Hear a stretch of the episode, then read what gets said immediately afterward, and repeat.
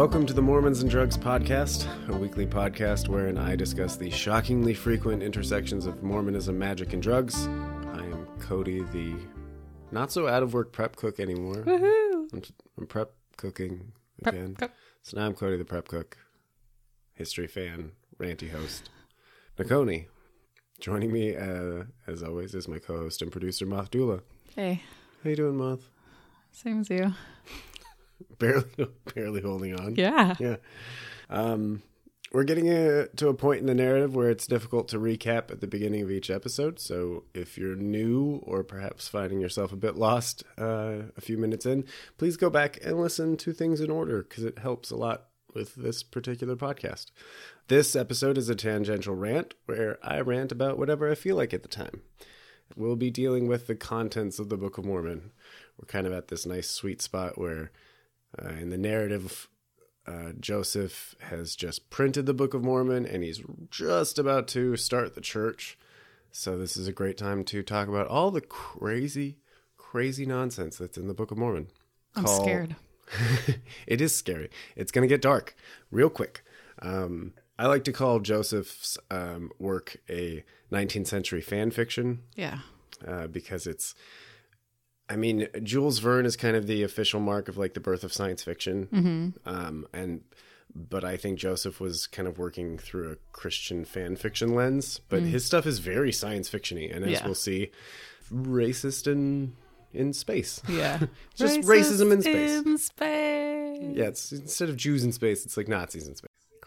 Uh, I, Nazi gods in space. oh, gross. It does get gross. um, I just don't know. No. so, I Unless we're shooting them off into space without a helmet. well as you'll see, uh, the, there is a section of the reason the Earth is hollow in Gor- Mormon cosmology is because God took a section of the Earth out and then sent it off into space, and so there's just a floating island in space full of Jews. Yep, yep, you heard me. Okay. That's right. Right.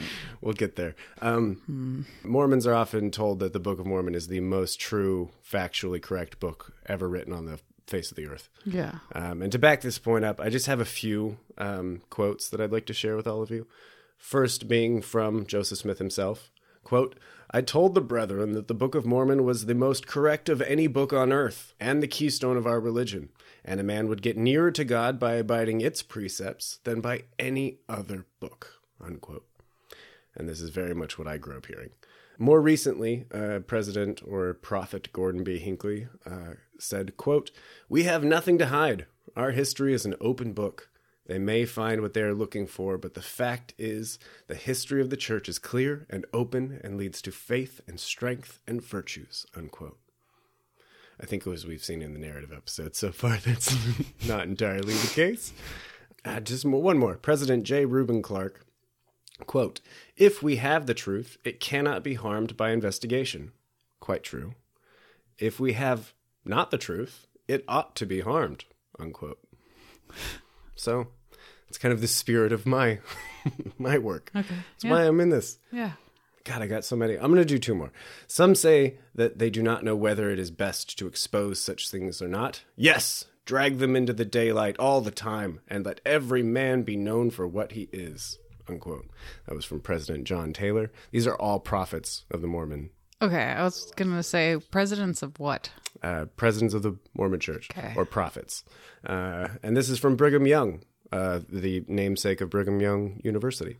Quote, I will tell you who the real fanatics are. They are those who adopt false principles and ideals as facts and try to establish a superstructure upon a false foundation. Really? If our religion is of such a character, we want to know it. We would like to find a philosopher who can prove it to us.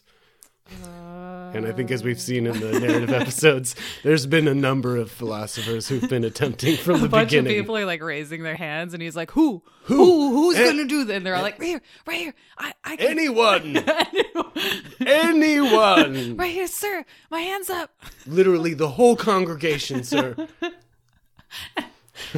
um. So yeah, the, you know, uh, Eber D. Howe, uh, Ezra Booth, Lastus Hurlbut, uh, Gerald and Sandra Tanner, Dan Vogel, who I quote from regularly, uh, many, many, many more.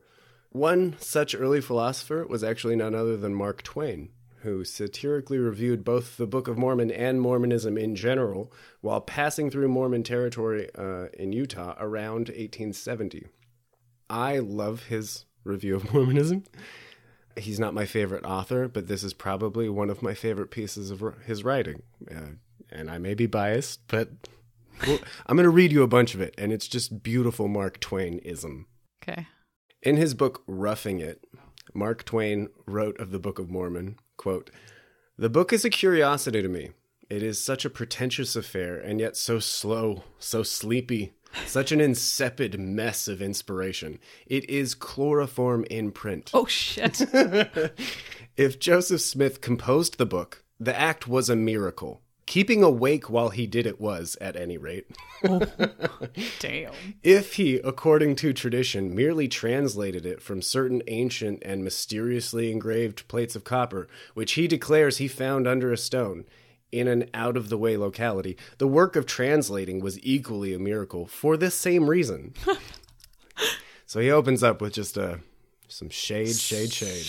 Uh, the book seems to be merely a prosy detail of imaginary history, with the Old Testament for a model, followed by a tedious plagiarism of the New Testament. The author labored to give his words and phrases the quaint, old fashioned sound and structure of our King James translation of the scriptures, and the result is a mongrel, half modern glibness, half ancient simplicity and gravity. The latter is awkward and constrained, the former natural but grotesque by the contrast. Uh, what he's saying here is like Joseph wrote the Book of Mormon in uh, 16th century vernacular to mm. make it sound like the King James Bible. Mm-hmm. But by the 1800s, they spoke radically different English at that point. Right. And people like Mark Twain, who read a lot of books, mm-hmm. was like, hey, uh, I see what you're doing here. It's a clever uh, use uh, as a writer, you know, to create an atmosphere, but it's you you do it really badly. um, so uh, back to Mark Twain's quote. Whenever he found his speech growing too modern, which was about every sentence or two, he ladled in a, a few such scriptural phrases, such as uh, exceedingly sore and it came to pass, etc., and made things satisfactory again. And it came to pass was his pet. If he had left that out, his Bible would have only been a pamphlet. Oh, shit. which is my it's Ooh. if you anyone's read the book of mormon literally like almost every other verse starts with and it came to pass hmm. uh, which is a nice read on it it seems a pity that he did not finish for after all his dreary former chapters of commonplace he stopped just as he was in danger of becoming interesting the Mormon Bible is rather stupid and tiresome to read, but there is nothing vicious in its teachings. Unquote. Oh, okay. So he, um, this is coming from Mark Twain, a noted uh, racist, racist, of the yeah, late 1800s. Yeah, so, so, the racism part of Mormonism that I'm gonna get to, I think is is uh, quite vicious in its teachings. Right, the, the bar is low. The bar is pretty low coming from yeah. Mark Twain. Yeah. Um, so, additionally, uh, Alexander Campbell the founder of the religion that Sidney Rigdon was working with before he converted to Mormonism, uh, wrote another such review of the Book of Mormon. I don't think we've met Sidney Rigdon mm-hmm. in the narrative episodes yet, but mm-hmm. that'll probably be coming right up. Anyway, the big, the first big influx of converts to Mormonism came when Sidney Rigdon and his congregation joined the church. Okay. Sidney Rigdon was a Campbellite preacher, and He's he cannibal preacher. Campbell, Campbellite. he really likes soup. Uh, uh, I don't think it has any relation to the soup brand, but uh, Alexander Campbell was a famous pre- like Baptist preacher, and Sidney Rigdon was one of his early followers. Okay. Who kind of they they fell apart, and then while he was in this state of like I don't know which church, I'm just a preacher. Uh-huh. Uh, he met the Mormon, the first Mormon missionaries, Okay. and then his whole congregation essentially joined Mormonism. Okay. So, because of that, Alexander Campbell was like, I want to read that. and he read the Book of Mormon and gave one of the first critiques of it as well. Okay. This is from his work. Quote The prophet Smith, through his stone spectacles, wrote on the plates of Nephi in his Book of Mormon every error and almost every truth discussed in New York for the last 10 years. He decides all the great controversies, such as infant baptism, ordination, the Trinity, regeneration, repentance, justification of the fall of man, the atonement, transubstantiation, fasting, penance, church government, religious experience, the call to ministry, the general resurrection, eternal punishment, who may baptize, and even the question of Freemasonry, republican government, and the rights of man. All these topics are repeatedly alluded to how much more benevolent and intelligent the American apostle than the Holy Twelve and Paul, who assists them. He prophesied of all these topics, and the apostasy and the infallibility decides by his authority every question. So he's saying Joseph retroactively wrote this book that supposedly gives all these prophecies about how the future's going to go and of course he'd like Texas sharpshoots. He basically just like shoots holes and then puts a target around them. It's like, see ya, I wrote this book and there's all these prophecies in it, and those prophecies came true. So this is a pretty true book. And even people who were reading it at the time were like, it's really miraculous that you literally decide every Christian controversy that exists. So it would be like somebody today just like, here's a book that I revelated and uh you know, it's all all those issues, all the abortion, gay rights, all the race, all the all the stuff that you guys have an argument about. There's an answer in this book. So uh, come follow me and my religion, and you'll be good Christians. Yeah, well, that doesn't happen today at all. Not at all. There's a lot of Joseph Smiths rolling around. Um, I'm going to keep quoting from this because it's it's just fun. The book professes to be written at intervals and by different persons during the long period of 1,020 years. And yet, for uniformity of style, there never was a book more evidently written by one set of fingers, or more certainly conceived in one cranium since the first book appeared in human language, than this same book. if I could swear to any man's voice, face, or person, assuming different names, I could swear that this book was written by one man. So, uh, much like the Bible, the Book of Mormon is written in a series of chapters yeah. that are um, given in the different perspective of each of the the people writing them. Right. Uh, and he's saying that you know if That's it spans a, thousand twenty years, there should be some variance in narrative, and there's not. Um, and as Joseph Smith is a very ignorant man and is called the author on the title page, I cannot doubt for a single moment that he is the sole author and proprietor of it. As a specimen of his style, the reader will take the following samples. Page fourth. In his own preface, quote, the plates of which hath been spoken, unquote. In the last page, the plates of which hath been spoken, in the certain signed by Cowdery and his two witnesses, he has the same idiom which has come from the tower of which hath been spoken. He, so he's saying like the statement that was prepared by Smith yes. is the, using the same language of As, the Book of Mormon. Yeah. It's really not hard to notice these things, but it's surprising that people today even don't. Um, continuing on. It is patched up and cemented with, and it came to pass, I saith unto you, ye saideth unto him, and the King James hath, dids, and doths, in the lowest imitation of the common version, and is, without exaggeration, the meanest book in the English language. But it is a translation made through stone spectacles in a dark room, in the hat of a prophet Smith and the reformed Egyptian. It has not one good sentence in it, save the profanation of those sentences quoted from the oracles of the living God. He's saying it's it. There's no good sentences in it except the ones he plagiarized from the book of from the Bible. um, I would as soon compare a bat to the American eagle, a mouse to the mammoth, or the deformities of a spectre to the beauties of him whom John saw in Patmos, as to contrast it with a single chapter in all the writings of Jewish or Christian prophets. It is as certainly Smith's fabrication as Satan is the father of lies or the darkness of the offspring of night. So much for the internal evidences of the Book of Mormon. Oh, uh, as we've covered in some detail during the narrative episodes, it's pretty clear that the Book of Mormon was a fabrication of Joseph Smith. As Campbell and Twain both rightly observed, it's a vain attempt at answering contemporary hot button questions of antebellum Christianity written by an intelligent, if uneducated, occultist farm boy. I, I like to refer to it, like I said, as 19th century Christian fan fiction for this very reason. And like I said before, Jules Verne and the accepted beginning of sci-fi fantasy, jo- Joseph Smith quietly proved himself a predecessor to Christianized fantasy works like Narnia uh, or Ender's Game. I don't care if you somehow find philosophical or spiritual insight in the Book of Mormon. I don't personally see how, but whatever. But fiction, it certainly is, and in no way any different from the philosophical or spiritual insight I garner from maybe like the works of Tolkien. So I think there's a great uh, uh, Patton Oswalt joke about, you know, I read comic books. That's cool. You think I'm crazy because I think a guy has swords that come out of his fist, but have you read the Bible? there's a guy that lives in a fish for three days. So, in that spirit, let's address some of the more fantastical aspects of the canonized Mormon scripture.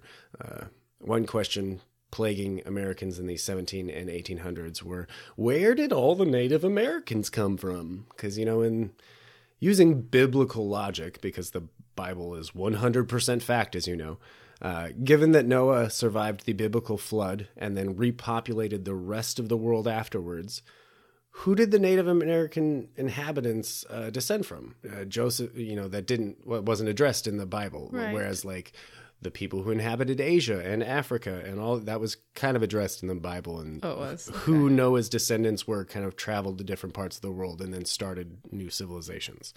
Uh, that, but the Native Americans were like a black hole. because they didn't know about him. Uh, well, they didn't know about America, yeah. So, exactly. um, so Joseph's Christian fan fiction was like the backbone narrative was largely an answer to that question, along with some philosophical or textual clarifications uh, to similarly disputed Christian dogma. Uh, following the fall of the Tower of Babel, uh, so like it was this skyscraper to heaven that was built after the flood. So just a few generations after the flood, and everything was starting to become repopulated. Uh, in the Bible, a bunch of people were gonna like, "Hey, we'll build a tower that's so tall if the God if God ever floods the earth again, like we can just climb this tower and it'll literally reach heaven." And um, to confound the uh, building project, uh, God basically cursed all of the builders with different languages so they couldn't understand each other and that's where all the different languages come from in the bible Oh, so Okay. uh, like the the tower card in tarot is the tower of babel or it's supposed to represent the tower of babel or that incident oh, interesting. um, it's the folly of man thinking that they can a- Outsmart outsmart god, God. so, uh, in what the Book of Mormon approximates to about 2500 to 2200 BCE, because remember, the Mormons are Christian and they think the earth is 6,000 years old.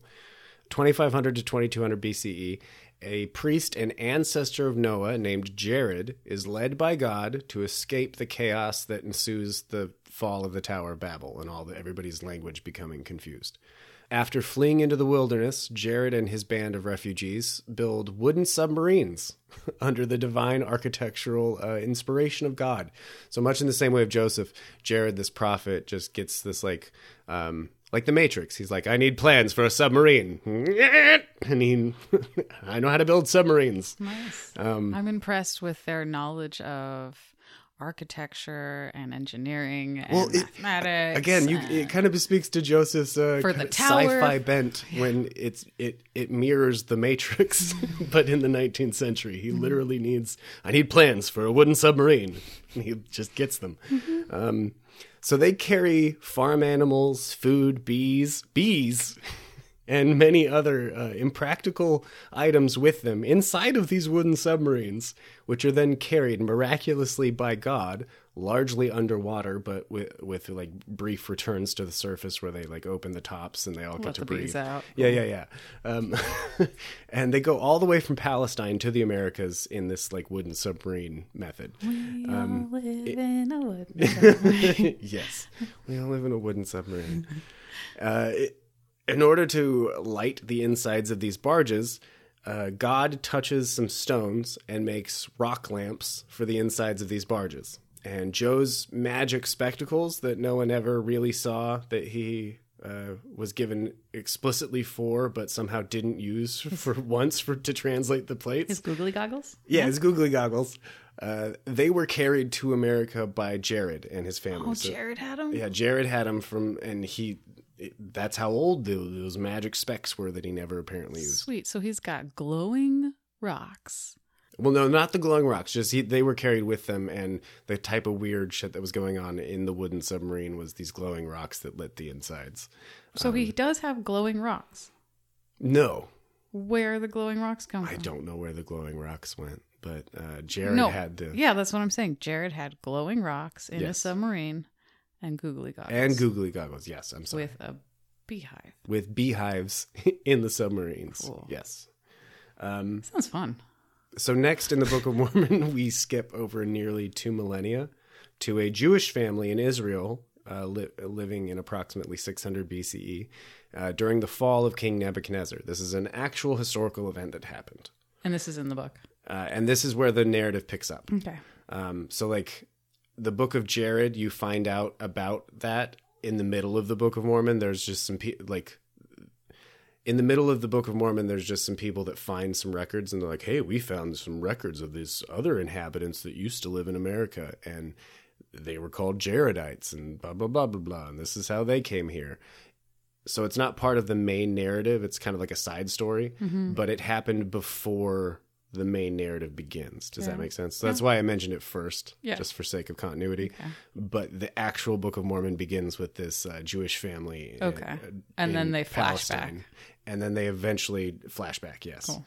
So uh, they're living in Palestine during the fall of King Nebuchadnezzar, which is an actual historical event. And this is kind of where Joseph, ti it's like the fan fiction. Mm-hmm. I, I'm taking an actual thing that happened and twisting a narrative. Yeah, that's why I love that book, the the Last Kingdom, because it's all about Vikings. So he takes actual like events, mixes it in. Mhm. It's great. or like the myths of Avalon, or like all, all of the King Arthur myths forever and always are probably about a thing that Oh, happened yeah. or a series of things that actually happened in England, and it's just like mythicized around Mm-hmm. this like King Arthur figure. Makes Yeah. it extra fun. Um, so, a descendant of the biblical Egyptian prophet Joseph, uh, Joseph in the Technicolor Dreamcoat, that guy. Uh, this family is a descendant of him, and this guy's name is Lehi. And Lehi is similarly warned of imminent destruction by God and is instructed to flee with his family before the destruction of Jerusalem. So, after gathering some linguistic artifacts and historical records on metal plates, which were written in the Egyptian that Lehi knows, this is the Reformed Egyptian, uh, Lehi's family is joined by another family led by patriarch Ishmael to flee into the wilderness. So, these two families hook up and kind of flee into the uh, wilderness of Palestine. What are the two families' names? Uh, the one family is led by Lehi, Okay. the other family is led by Ishmael. Okay. Um, and just as a coincidence, um, Lehi's sons, uh, Lehi all, only has sons, and Ishmael only has daughters. Oh, So they just, that kind of solves that Adam and Eve thing where it's like, where did somebody was sister fucking? kind of s- solves that. yeah. Um, this Lehi is the one who wrote the lost 116 pages uh, that Martin Harris lost or his wife burned. So the the first book that got lost was the Book of Lehi, and uh, the breastplate that attached to Joe's magical specs and the sword that Joe's angels showed to the witnesses. This part of the Book of Mormon is where those artifacts allegedly were sourced from. So, like in the opening chapters, you see this breastplate, you see the sword, you see all these things that. okay. And they're fleeing this kingdom that's falling. Yes. Okay. Uh, Got their googly goggles and their sword in hand. Uh-huh. And this brings us to Nephi, Lehi's eldest son, who's like, or not the eldest son, uh, but he's like the most virtuous. Yeah, there's got to be one. And he writes a short account of the same stuff that was in the book of Lehi because, you know, God is super all knowing and told Nephi to do that because he knew Joe was going to fuck up in the future and lose it. Yeah. Uh, so, anyways, after settling in the wilderness, Nephi is taught blacksmithing and smelting.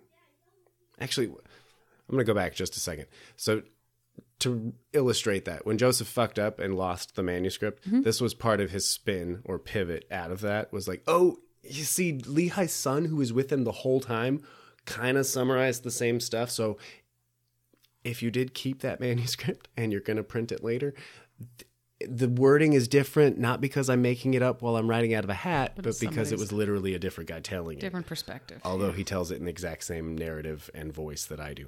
Blah, blah, blah.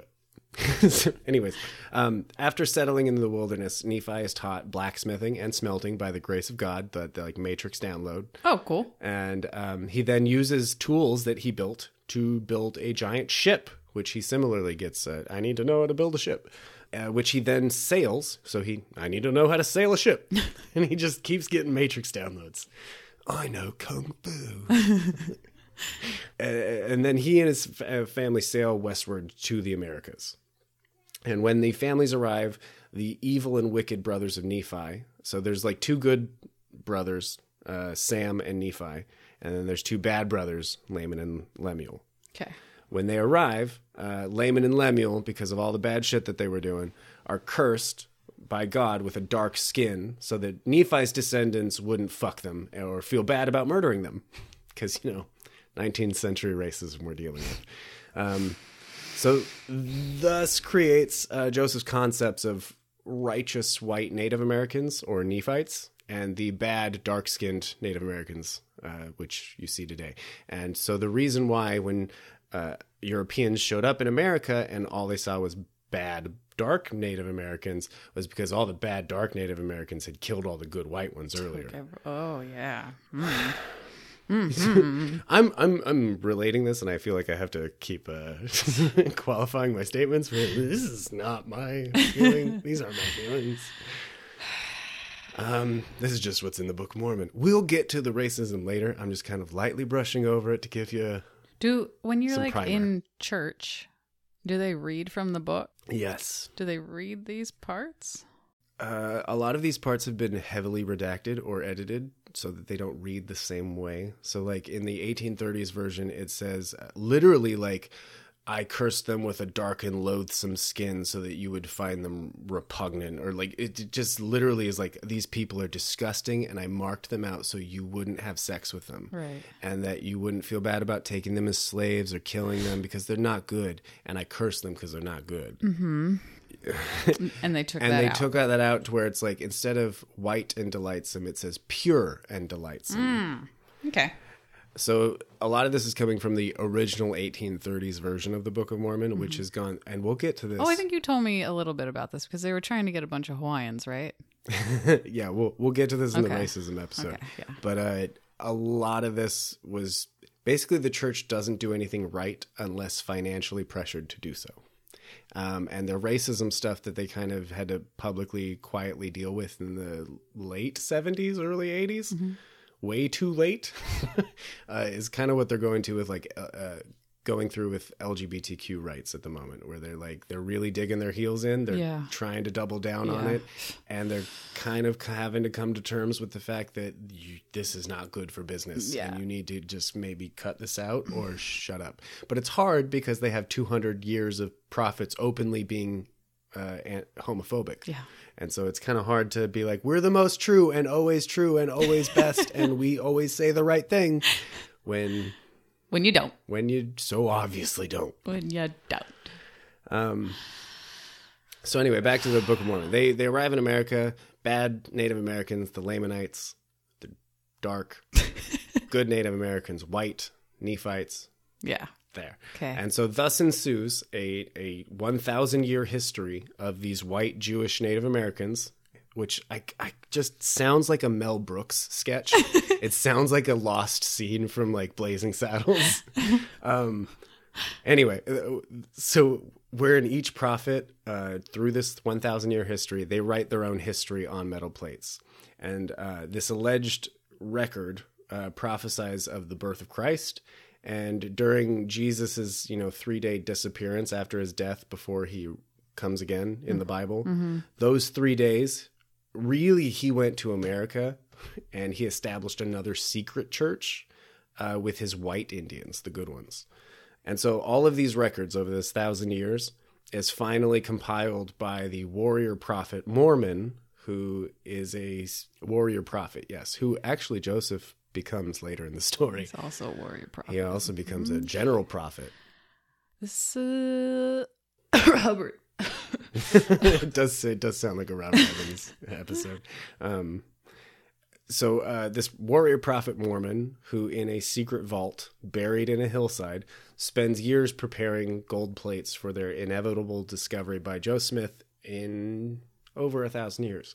So this happens in like the 600s. So the the book ends by being compiled by Mormon in about 600 AD, so that Joe can find them eventually. You know, 1200 years later in the 1800s. Uh, and he's doing it in this like magically sealed vault inside of a, a hill, kind of Tolkien esque. he sounds like a dwarf. Um, and you kind of the way it's written, you imagine Mormon just surrounded by stacks and stacks of these golden plates engraved with all these historical records, and he's basically summarizing and compiling them into one main narrative, which is in most Mormon apologists' account why there's one main narrative because it's Mormon summarizing and compiling at towards the end, Okay. which ha ha ha.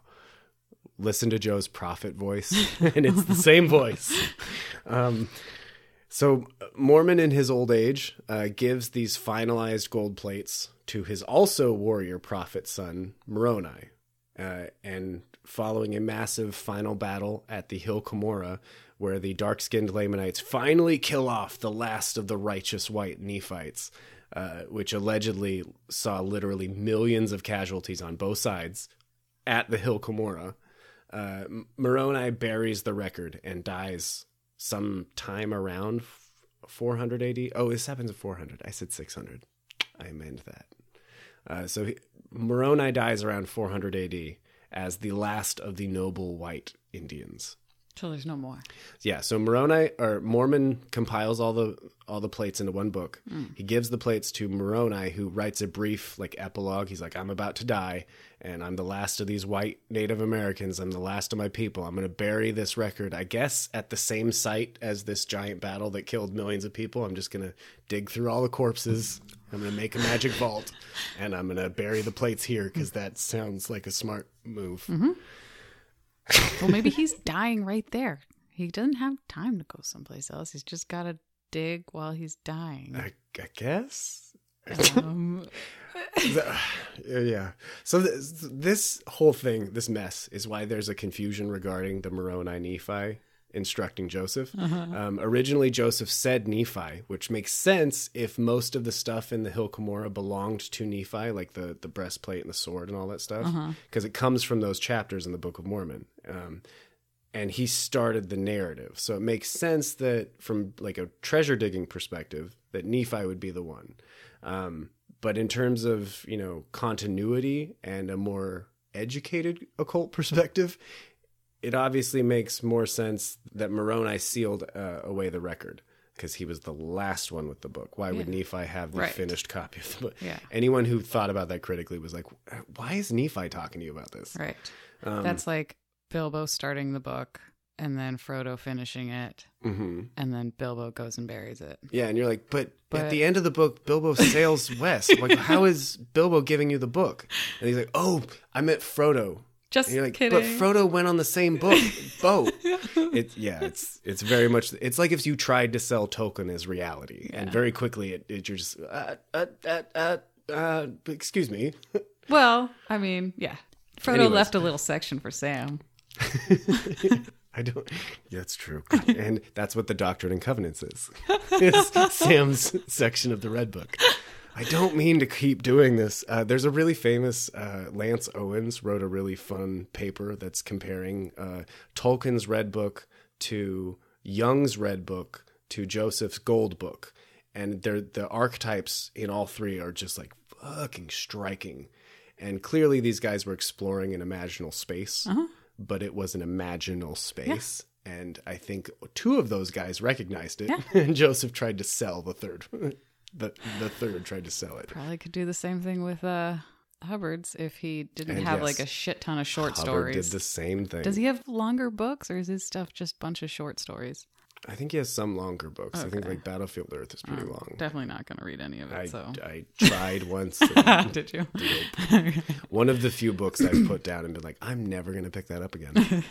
There's some books where you put down, you're like, I'm not ready for this yet. yeah, you're right. But yeah, there's that was one where I definitely was done like, that. never, never again. um, so The Book of Mormon is a summarized compilation of alleged American history in the same style as the Bible. Uh, not written in a 19th century vernac- vernacular, like I mentioned, but rather a 17th century one, like the King James Bible, that Joe learned to read with, remember? So this is something he was very intimate with, uh, or intimately familiar with. There are also a score of biographical uh, elements to Joe's Christian fan fiction, uh, but maybe we'll save that for another day. Uh, he, like the character of Nephi is very clearly Joe's kind of idealized version of himself. Okay. Um, and there's a lot of like autobiographical elements throughout the narrative where you're like, you're working through some stuff right now, I think, buddy. little guy. Um, there's just too much to go into here, so we'll save that. But just be aware that it's aside from the vernacular and clearly Joe's, you know, prophet voice Yeah. that it was written in. It also is like Tolkien and like uh, Jung, a sort of exploration of the imaginal realm that kind of explores your own Your own process. Yeah. and, Yeah. you know, right. um, eh, you know, and like I've also said, there's also a incredibly science fiction and additionally fantastical dogma that emerged from Smith after the creation of the Book of Mormon. Uh, but similarly, I guess we'll save that for another episode. We'll, that'll probably be the next one where he kind of flushes out his Mormon cosmology, and we get alien gods and hollow earths and giant dark-skinned Native Americans that turn white, and wow. um, I'm like trying to find jokes to like slip in here, but it's just like, yeah, this is. oh, I know, I know. I can't say anything. It's all stuff that if you ever have those little uh, teenage boys show up at your door, like this is this is an episode you should listen to or li- like listen to with them. Just be like, explain what he's talking about to me in your perspective, please. um, so regardless, uh, it, it's certainly a fantastical narrative uh, for being alleged to be the most true and accurate book written by man. Regardless. And in fact, it's also worth mentioning that the manuscript that Oliver Cowdery handed to E.B. Grandin, the owner of the Grandin printing presses that originally published it, uh, was so thoroughly unpunctuated and full of spelling errors that Grandin and his printing, uh, Yeah, you or his mentioned that. typesetter, yeah, he had trepidation over publishing it Right. because it was so riddled with errors. E.B. Grandin had to petition Whoopsies. Sorry. Uh, and like we covered in last week's episode, uh, Martin Harris, uh, Cowdery, and Hyrum Smith uh, were petitioned by Grandin several times bef- before they permitted him to edit and punctuate the Book of Mormon into the state it was originally published in 1830.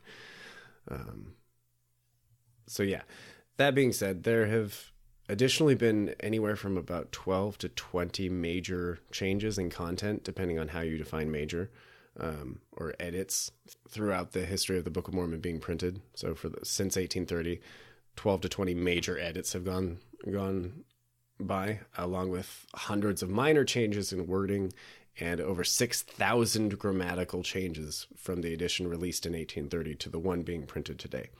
Uh, one of my favorite minor changes, like we kind of brushed over, being that past editions of the introduction of the Book of Mormon say that all of the people chronicled in the book were destroyed except the Lamanites, and that they are the principal ancestors of the Native Americans.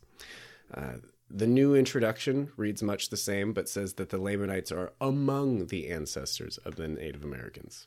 Uh, this change was made in 2006 after it became abundantly clear through DNA evidence that the native populations of the Americas came from Siberia and Eurasia from approximately uh, 20,000 to uh, 10,000 BC.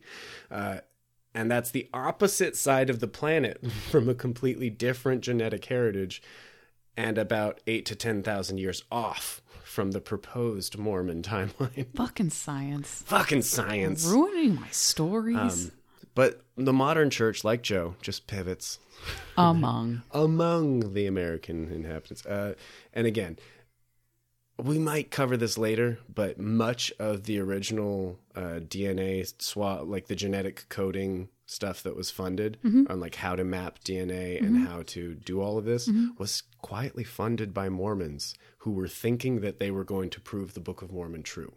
So a lot of the, I think a lot like, of religions quietly funded that.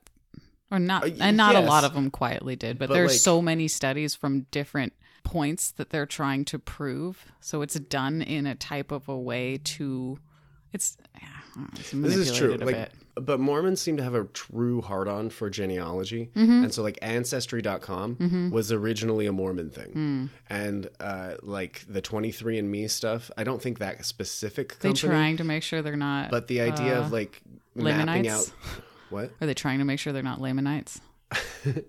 No, I think they were trying to prove that they like How pure am were I? part Native American. There's oh, also Oh, they like, want the- to be. There's a weird fetishization of like being part Native American in Mormon culture for some reason, even though anyway, Really? that, we'll get into that later. But I, the whole idea of like making a broad scale genetic map or to find out where cultures came from Uh-huh.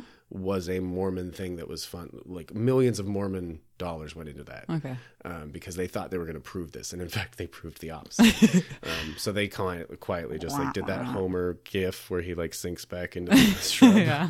Um, similarly, if all this stuff happened in the Americas, you would expect to find archaeological evidence for any of the stuff described in the Book of Mormon. Yeah. Um, Latter day Saint or Mormon Thomas Stewart Ferguson was BYU's archaeology division, uh, the New World Archaeological Foundation founder. Uh, he, this organization was financed by the church itself, and it and Ferguson were tasked by BYU uh, and the church in the late 50s and 60s to find archaeological evidence to support the Book of Mormon. And this is what Ferguson wrote after 17 years of trying to dig up evidence for the Book of Mormon. Quote, You can't set the Book of Mormon geology down anywhere because it is fictional and will never meet the requirements of the dirt archaeology. I should say, what is in the ground will never conform to what is in the book. Unquote. So this is like a Mormon saying this. he searched for almost 20 years and finally had to be like, you know what? This, this is fiction. This is this is not anything that can be backed up by real archaeological evidence. Um, Thomas Stewart That's Ferguson. cool that he tried. He did. He, he did. What is perplexing is that he somehow remained a faithful member until his death, despite his That- affirmations that the entire work of canonized LDS scripture is a work of fiction. That's where I don't understand things. That's Yeah, where I- that's where they lose me. Given the book's creation via scrying through a hat with no physical inspiration at hand or like plates, uh, it should be no surprise that it is smattered with anachronistic discrepancies, which reveal the uneducated biases of a 19th century author. For anyone unaware, a anachronism is a thing that doesn't belong in that time and place. So, for example, if you're filming a movie set in the 1920s, you get cars for the production that were used in the 1920s because, you know, if you're filming Downtown Abbey and a red Lamborghini Downton. pulls down, down excuse me. yeah, excuse you. Downton Abbey. Yeah, thank and a red Lambo pulls up Fucking outside. Jesus. Um, the car would be anachronistic to the scene. Yeah. Um, so the Book of Mormon is full of anachronisms. um, and I'm I'm going to pull this list from Jeremy Runnells' amazing paper that is known as the Letter to a CES Director. Uh, CES is the church education system, and Jeremy Reynolds was a really clever uh, person in that system who wrote a letter to the director of that organization as like, "Hey, here's all the problems I see with what we're teaching kids." So And- this guy writes a letter to where? To what organization? to a CES d- director. So, like the church education system that Uh-huh. handles all of the propaganda, Mm-hmm. I would call it, but is really what like they teach in Sunday school to everyone. All those cool pamphlets that The you showed that- me? Yeah. Yes. Okay. Uh-huh. the people that organize that um, is the church education system. Okay. And one of the guys that was involved with that, Jeremy Reynolds, finally like had a problem with teaching kids this. Um, I can't remember if he was like a student or if he was actually in the organization. I think he was a student, and this was like his letter to his director, who quietly just like told him to shut up. Yeah. I wonder how many letters he gets. um, but this is a very famous letter. It's like 80 pages, and a lot of the, Oh. the stuff that I'm pulling from today's episode is He wrote a book. it's, it's essentially a book. He wrote a small it's a small book. Yeah. Um, and all of these bullet pointed lists are from Jeremy's uh, paper. Wow. So this is just to name a few of the anachronisms. Uh, anachronistic animals that are found in the Book of Mormon include horses, which were not uh, introduced to the Americas until the Spanish arrived. Uh, cattle, oxen, donkeys, goats, wild goats, sheep, swine, and elephants. Uh, So, horses and elephants in particular are described as beasts of war, uh, but both societies died out in America by the Jaredites in specific. Oh no. Um, and while there were species of horse and elephants that did exist at that time in the Americas, and like people were finding bones of them, so like again, this is Joe's way of like tying it into his fan fiction. Um, they weren't in- reintroduced until the Spanish, so Okay. that's like the Mormon loophole for that argument. Is like, hey, there were no horses to use in war during the like 200s AD in America, but you describe a giant battle with a bunch of cavalry. Anyway, uh, the honeybee, the bees that were in the giant wooden submarines. Yes. Uh, the honeybee is not actually native to North America. Uh, it was introduced from Europe for honey production in the early 1600s. Um, subspecies were introduced from Italy in 1859 and later from Spain, Portugal, and elsewhere. yeah, but they came in the submarine. The Book of Mormon says that the Jaredites, quote, did also carry with them uh, Deseret, which by interpretation is a honeybee, and thus did they did carry with them swarms of bees, unquote. Not only bees, but swarms of them.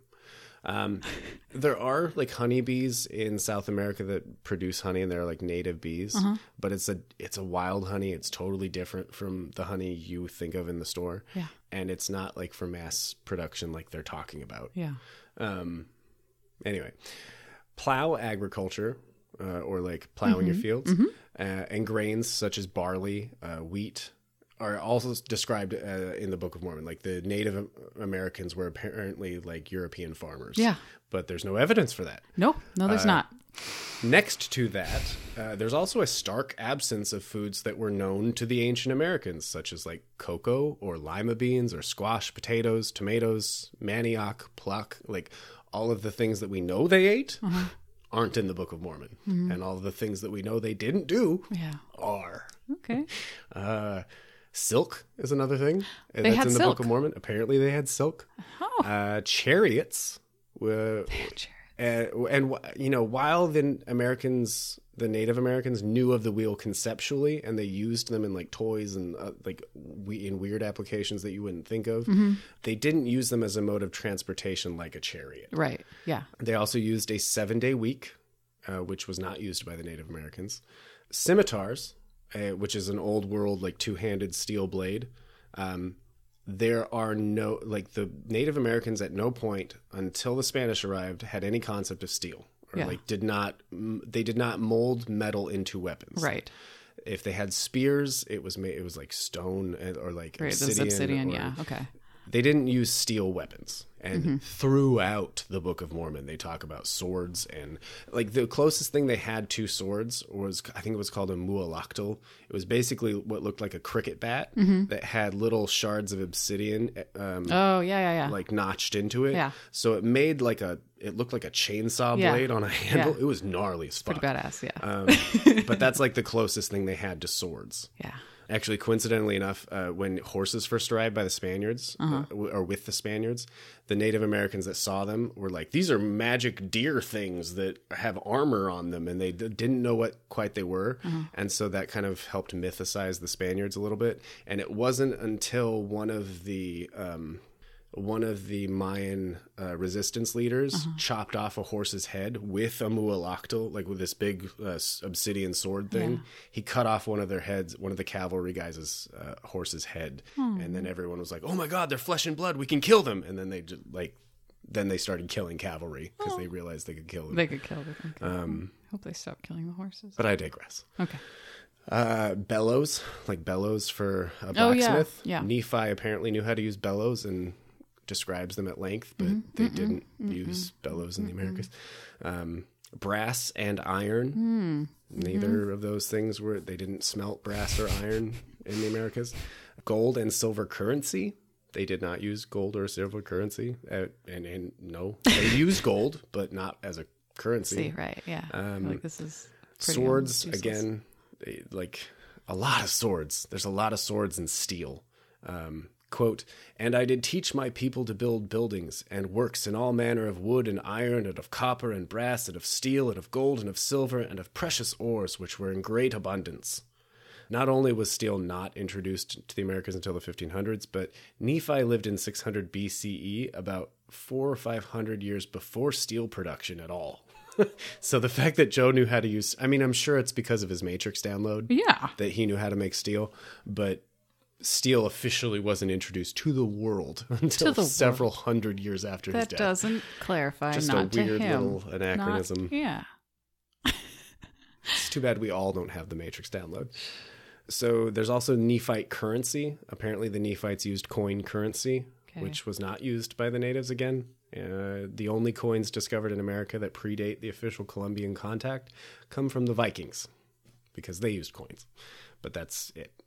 Um, Solomon style temples. So uh, the Temple of Solomon that we've talked about, the Wailing Wall, uh, and we'll get into that more later. Uh, that was apparently built by demons. Um, Oh yeah. the first thing Joe and his like maybe couple dozen refugees do when they show up to America is they build a giant fucking temple, which which took the Mormons like hundreds of skilled laborers like uh, over a year to do, and Nephi just does it with his Matrix downloads and a couple of workers in like a couple of weeks. Where'd it go? That's the question. uh, like we addressed with the archaeology, is like if they built temples, where are they? Because I mean, we see a lot of temples that people did build. There's a lot of them. Go go to South America; they're everywhere. Where's the Solomon style temples? Because if they're the same temples that they were building in Palestine, that would be we we'd notice that. Yeah. Well, Goes on. it goes on. Yeah. There's I'm, we're already like bordering on an hour, so I'll skip the rest of it. Um, essentially, after the narrative up to Moroni ends, Um, and we haven't got to it yet in the narrative episodes, but Joseph eventually spends thousands of dollars of church funds to buy a set of Egyptian mummies off of another charismatic con artist who kind of cons Joe. I love these. It's one of those beautiful moments where a con artist cons Joe and he hmm. spends way too much money on something he didn't need. And, you know, when Joe gets these mummies, he used his magic translating powers to ascertain that, wouldn't you know it, the mummy that seemingly fell into his lap by the grace of God was none other than the prophet Abraham himself. what? So the the patriarch of all Abrahamic faiths, Islam, Jew, uh, Judaism, and Christianity, just the, this mummy just dropped into my lap, and he happens to be Abraham. And so Joe translates, in quotes, the book of Abraham, which is a lost book from the Bible, which is an Abraham's account of what happened when, with Abraham. Oh gosh. and this, if you don't know, Abraham is the guy that almost murdered his son because God needed to see how devoted he was. Uh, that guy. Al- Also contained with this mummy was a lost record of the biblical Joseph of Egypt. Again, Joseph Technicolor Dreamcoat. And uh, if you flip back uh, to the back of a Book of Mormon that contains the Pearl of Great Price, so most copies of the Book of Mormon today yeah. um, I'll, there's a lot of Mormon gibberish, but bear with me. Uh, the Mormons are still printing an alleged facsimile of the papyri that Joseph found with this mummy. Uh, what he said was the Book of Abraham. so he, you can find a facsimile of what apparently was on these books of Abraham still in print today. Being that the Book of Abraham, you know, facsimile exists, it is the only surviving part of the Book of Mormon scripture and the Reformed Egyptian that can now be studied by Egyptologists who can verify Joseph's translation. You know, that makes, if he was re- translating this from Reformed Egyptian, Yeah. modern Egyptologists should be able to verify that, uh, especially since we have this facsimile. But as it turns out, according to the people that can actually read Egyptian hieroglyphs, the entire Book of Abraham is a fabrication. Uh, despite Joe's claims that the record was written by Abraham by his own hand upon papyrus, scholars have found that the original papyrus Joseph translated and have uh, dated it to about the first century CE, uh, nearly 2,000 years after Abraham could have written it, if he did exist. Egyptologists have found the source material for the Book of Abraham to be nothing more than a common Egyptian funerary text for a deceased man named Hor in the first century CE. In other words, it was a common breathing permit that the Egyptians buried with almost all of their dead, and it just gave you permission to breathe in the afterlife. so it was Like they they buried this with everyone. Yeah. It's just a common text. Um, it has absolutely nothing to do with Abraham or anything Joseph claimed in his translation of the Book of Abraham. And the fact that they're still printing this is just hilarious to me. Like people have torn this apart, and you're still printing this in your books. Uh, Furthermore, whereas Joe translated the Book of Mormon through occult methods of scrying and without the gold plates present, Joseph allegedly translated the Book of Abraham like a qualified linguist would, simply with the aid of divine inspiration rather than, you know, years of academic study. And given that this was Joe's first attempt at translating any kind of Egyptian without the use of occult uh, ceremonial operations, and he produced another work of Christian fan fiction, his only skills appear to be that of a con artist. He just like like L. Ron Hubbard, you sat this guy down and he was telling you it was all real, but it was he's just a really inventive, imaginative, and intelligent guy. Um, not to say a good guy, Yeah. just those were his strengths, and he used them. That is not the only damning evidence in the Book of Abraham, however. Quote, and this is directly from Jeremy Reynolds' paper. Uh, the Book of Abraham also teaches a Newtonian view of the universe. Its Newtonian astronomy concepts, mechanics, and models of the universe have been discredited in the 20th century by Einstein and virtually every physicist since. What we find in Abraham 3 and the official scriptures of the LDS Church regarding science reflects a strictly Newtonian world concept. The Catholic Church's Ptolemaic cosmology was displaced by a new Copernican and Newtonian world model, just as the 19th century canonized Newtonian worldview was challenged by Einstein's 20th century science. Keith Norm, huh? What do you Oh, so what he's saying here is like the the cosmology that comes out in the Book of Abraham, mm-hmm. which we'll largely be discussing in the next episode. So mm-hmm. like God living on this planet Kolob and sending out like alien gods to do his bit anyway. All of that comes out of the Book of Abraham, and the cosmology that that Joseph builds reflects what you would expect from a 19th century farm boy Newtonian science, Oh. which was then discredited by Einstein and his uh, and basically every physicist th- since. So, like much in the same way, Copernicus and Aristotle were outdated by like Yeah. N- Newton and stuff, and Newton was outdated by Einstein. Physics evolved, and as it evolved, Joe's cosmology in Mormon um, doctrine is completely outdated, and that's not how anything works cosmologically. I see. Okay. Um, anyway, I'll just I'll fit it. That's essentially what that whole quote was saying. okay. Uh, Just know the terminology at I get all. so deep into it, and I forget that I'm I'm reading things that need Yeah, to I know. I be accessible. Thank you. so once more, uh, in my opinion, the only difference between the canonized Mormon scripture and like the Narnia series is that one is not purporting to be a work of nonfiction, and no one is really meant to buy that the allegorical Jesus lion thing is a real thing. Um, find whatever you may out of either text, but let's stop pretending that the Book of Mormon is full of anything but the drug fueled philosophy of a 19th century occultist farm boy. Woo. Woot. Um, imagine, if you will, like for just a moment, that a close friend of yours said that they were going to convert to elfism. And they were just like, I believe myself to be a descendant of Lothlorien elves, and I would like you to now refer to me by my sylvan name of Alarath. I can't do anything with all of you on Sundays anymore because I have to go sing praises to the creator god that lives in the star and baptize the dead.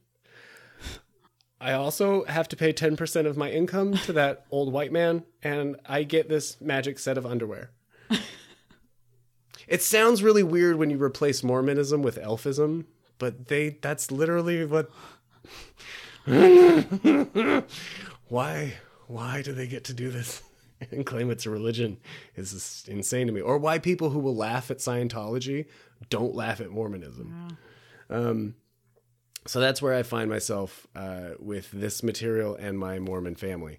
I just don't really understand their chosen lifestyle or why they've modeled their lives around such fantastical fiction. It's like my family lives like we're all Lothlorien elves, and please don't talk about how we're not because it makes us uncomfortable.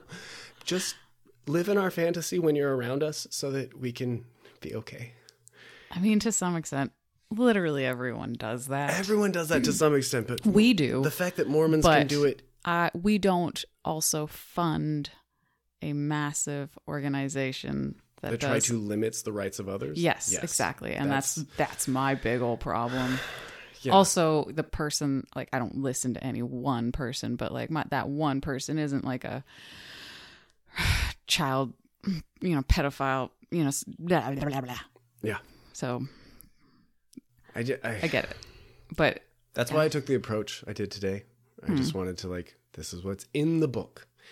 When you take a look at like what's actually in it, it appears very different, Yeah. and it contextualizes perhaps what some of your Mormon friends and family Mm-hmm. are actually believing and want you to quietly ignore yeah, that they believe. yeah.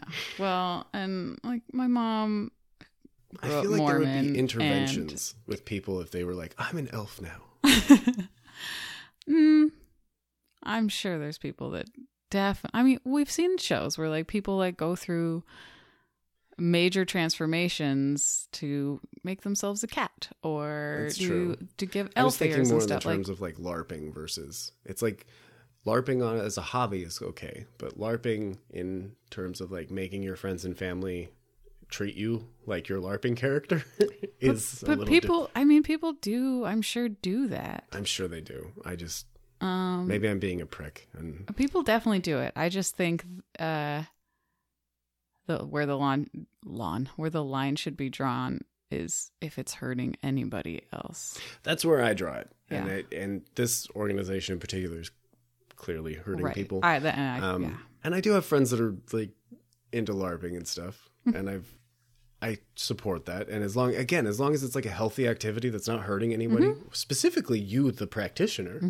And I think kind of like maybe Yeah. living in delusion like that is probably doing some damage. Um, that's that's where I'm coming from. Maybe not Yeah.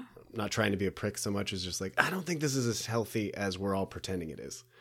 Um, especially when you're quietly funding things that are like and blatantly homophobic or Yeah. racist or Right.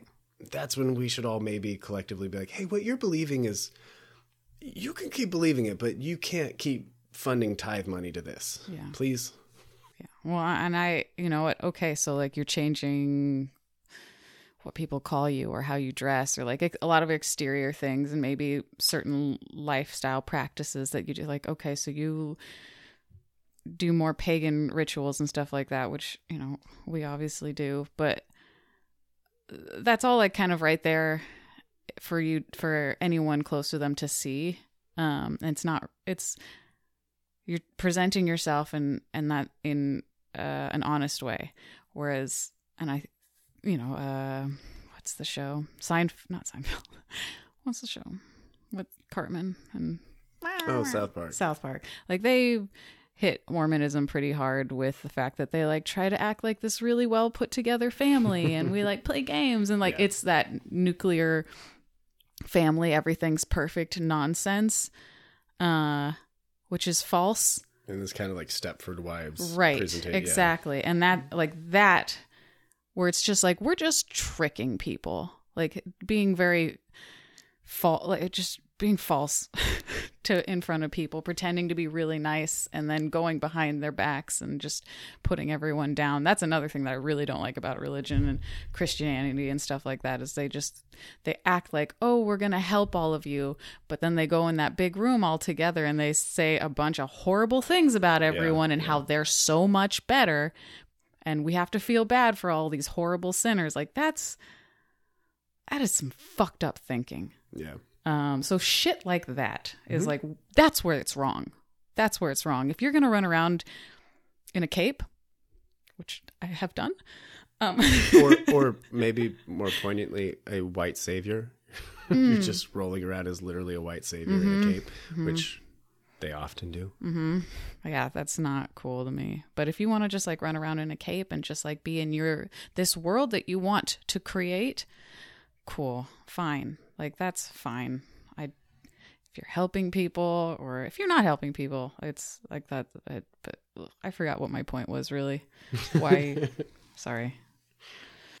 Randy, Randy, Randy. I do it all the time. I lose myself. But I don't remember. There was a point. Um, you were saying something.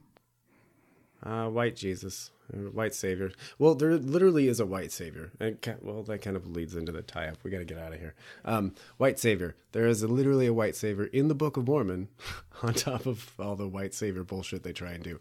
And like I said, we've had to save it for its own episode. So I think either I'm not.